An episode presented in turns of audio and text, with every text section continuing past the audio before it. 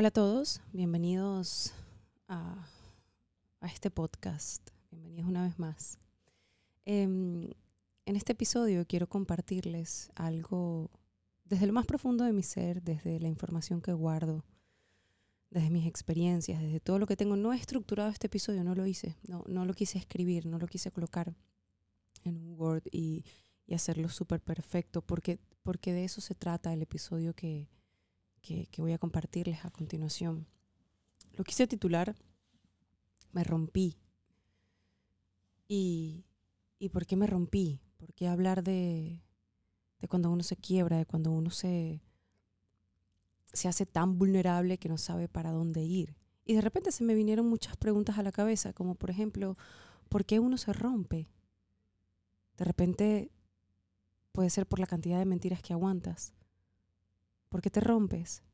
Porque no quieres soltar tu dolor, porque no quieres amar, porque no quieres entregar, porque todo lo que te ha quebrado a través de tu vida y todo lo que te ha dolido y toda la gente que te ha jodido y, y, y, todo ese caos, simplemente lo que haces es que lo guardas y, y lo tienes ahí dentro de ti, en lo más profundo, y te rompes, y te rompes en silencio, y te rompes en la intimidad de tu ser, en tu casa, en tu cuarto, te rompes sin querer decirle nada a nadie, solo por la mínima estupidez de creer que el hecho de que eres vulnerable te hace poca persona, te hace menos que la otra persona, te hace poca cosa, y no, no es así en lo absoluto.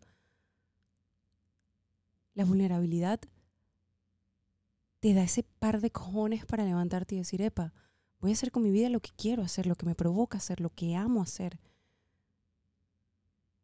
Porque en mi parte, en mi vida, perdón, me he roto tantas veces y me he logrado reconstruir. Primero se la debo a la poesía y a las letras, se la debo a, a, esa capacidad de, de querer drenar todo eh, por las letras y, de no tenerle miedo eh, a mostrar un poco de mí pero también se lo debo a la valentía, se lo debo al cansancio, se lo debo a todos esos momentos feos, duros, jodidos que he tenido en mi casa, que he tenido en la oscuridad. ¿Por qué se los debo a ese momento? Porque fue tan fuerte, ha sido tan fuerte todos los episodios que, episodios que he tenido que vivir que cuando estoy en ese conflicto lo que hago es, y tengo que pararme, tengo que, leer, tengo que hacer algo, tengo que escribirlo, tengo que compartirlo, tengo que hablarlo en una conferencia, tengo que escribir una poesía, tengo que hacer algo, tengo que capaz ir a terapia. Es decir, uno se rompe por infinitas razones, pero desde mi perspectiva, una de esas es por todo lo que aguantas y todo lo que te quedas en tu corazón. Si tu miedo es que te vean vulnerable, si tu miedo es que te vean como una persona que capaz se está victimizando, como una persona que por solo decir lo que pasa o lo que siente o el caos que está viviendo, hoy en día te pueden decir hasta que estás buscando rating eh, en las redes sociales simplemente por compartir lo que sientes. Ese no es, ese no es asunto de la gente y ni siquiera tuyo. Tu asunto debe ser sacar todo y transformar todo. Así que si te tienes que romper millones de veces, rómpete reconstrúyete. Normalmente a través de esas grietas, a través de, de esos dolores y de esas grietas, siempre, siempre abre un poco y, hay un poco de luz. Y en esa luz normalmente empiezan a nacer ciertas flores, ciertos colores. Y es ahí donde tú empiezas a renacer. Hoy en día es muy común ver como en las redes sociales todo el mundo comparte, sí, que yo sufrí de depresión y ahora estoy bien. Eh, sí, que yo tuve ansiedad y ahora estoy bien, que quise, estuve a punto de suicidarme, pero ahora estoy bien. Y de repente yo, yo, yo manejo un toquecito de incredulidad porque digo, yo siento que la persona que realmente ha sufrido tanto pasa muchos años primero en silencio antes de poder abrir la boca o lo hace con otro propósito. Dice, si yo quiero compartir esto no es con el propósito del engagement, es con el propósito de ayudar a otras personas, de hacer algo con las otras personas. Hoy en día estamos tan contaminados de, que todo el mundo quiere decir que sufrió de depresión y no sabemos realmente cuál es real y cuál es mentira. Y de repente tú te sientes mal por no haber sufrido nada de eso.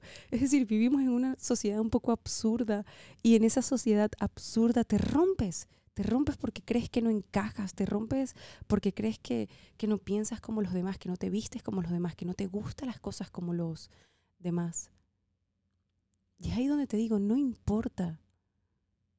No importa y tienes que entender algo y si estás escuchando este episodio, es importante que lo entiendas si estás rota en este momento, si estás jodida en este momento, si no tienes ese par de cojones para levantarte y decir, epa, voy a reconstruir mi vida, está bien, quiebrate un rato, recuerda que simplemente estás aguantando cosas que no te pertenecen, que las puedes sacar, que las puedes escribir, deja de mentir, deja de, de crearte historias en tu cabeza que no son. Y si realmente hay un duelo tan fuerte como lo que capaz en mi vida me ha tocado transitar, Créanme, a, través, a través de los años le puedes dar frente y lo puedes transformar en el proyecto más hermoso de tu vida, que es tu propia vida.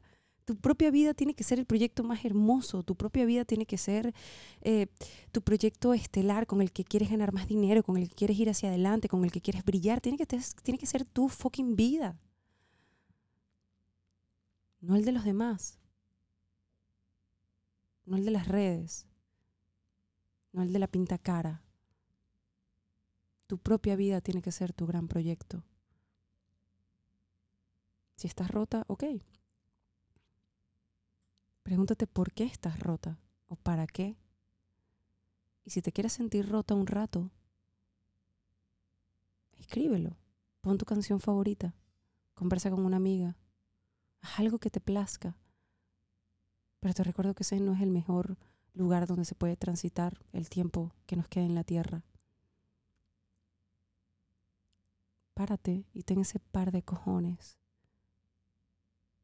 para hacerle frente a tu vida, para mostrar tus fuerzas, tu vulnerabilidad, tu caos, tus bellezas, tus grietas, tus cicatrices, tus sonrisas.